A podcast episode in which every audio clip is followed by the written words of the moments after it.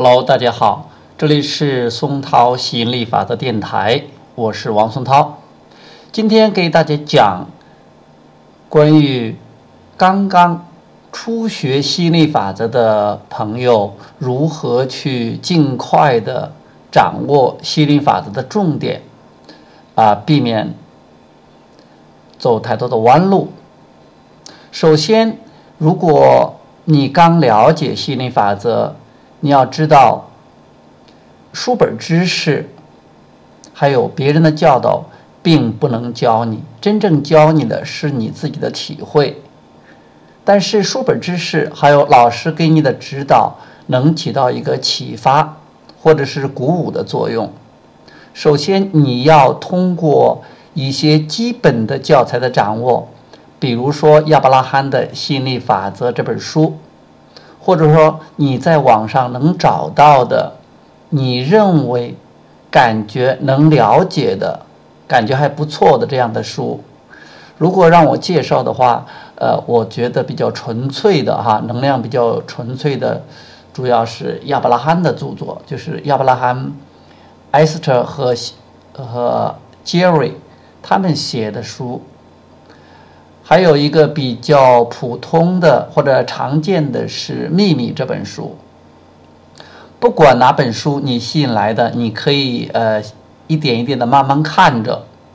呃，如果你觉得根本都看不懂，那就暂时先不要看，说明你跟它这个振动频率还差的比较远。如果你发现一本书，呃，你被它吸引了啊，有一点爱不释手，非常想看，那这就是适合你的。在你看的过程中，有些有些东西你可能很快的明白了，感觉到很兴奋，这就够了。然后，如果有些东西你不太了解，那可能是有些东西它涉及的这个层面和维度比较深，你目前还理解不了，那就不用管它。有些可能是翻译的问题啊，因为我们也经常会看到有一些他们的句子。跟实际上啊，英文的他们的书，它也有一定的出入的，也不是说完全不一样，完全一样的。因为翻译它不一定非得是这方面的这种专家，他可能也只是翻译，所以说有些句子或者有些意思不能完全的按作者的这个原意表达出来，呃，这也很正常的。所以有些时候。不理解的话，也不需要去钻这个牛角尖，可以先放一放，继续往下读就就行了。尤其是像心理法则、这宇宙法则这样的这个东西呢，这样的信息呢，是关于这个宇宙、关于生命、关于人生、关于自己的一些深层次的问题。虽然说也可以跟生活结合起来，其实就是平时的生活。但是不是说我们仅仅就是吃饭呐、穿衣呀、走路啊、衣食住行这些实际的问题，往往是我们让我们如何开心呐、如何开悟啊、如何明白呀、如何过自己想过的生活，这些比较深层次的问题。所以还是要去有很要读多很多遍的。像有一些书啊啊这些音频呐、视频呢、教材，我们已经读了很多很多遍，然后又结合自己的实践，啊，可以分两步走。第一步呢是先看一些书，看那书呢，呃，捡一些呃能看明白的，或者书里边能看明白的部分，啊，你可以先翻一翻这点书，在网上收集一下，看一看。啊，还有一些群呢，可以参加一些 QQ 群，啊，一些这个论坛呐、贴吧呀这些的，凡是你觉得有兴趣的，你都可以搜集这方面的资料啊，在百度中搜搜一下呀，找些资料去看一下，在书店里边搜一下这方面的书，看一下哪些能吸引你，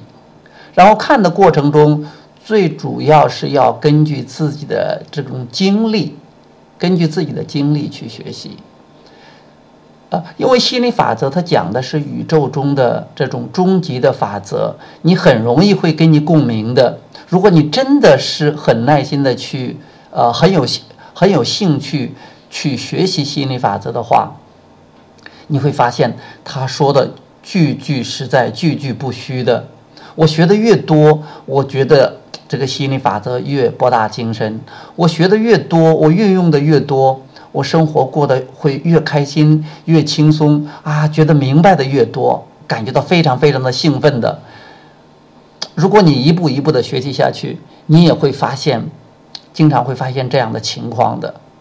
所以，呃，如果让我给你，你如果是你学的时间不够长，还不是很长。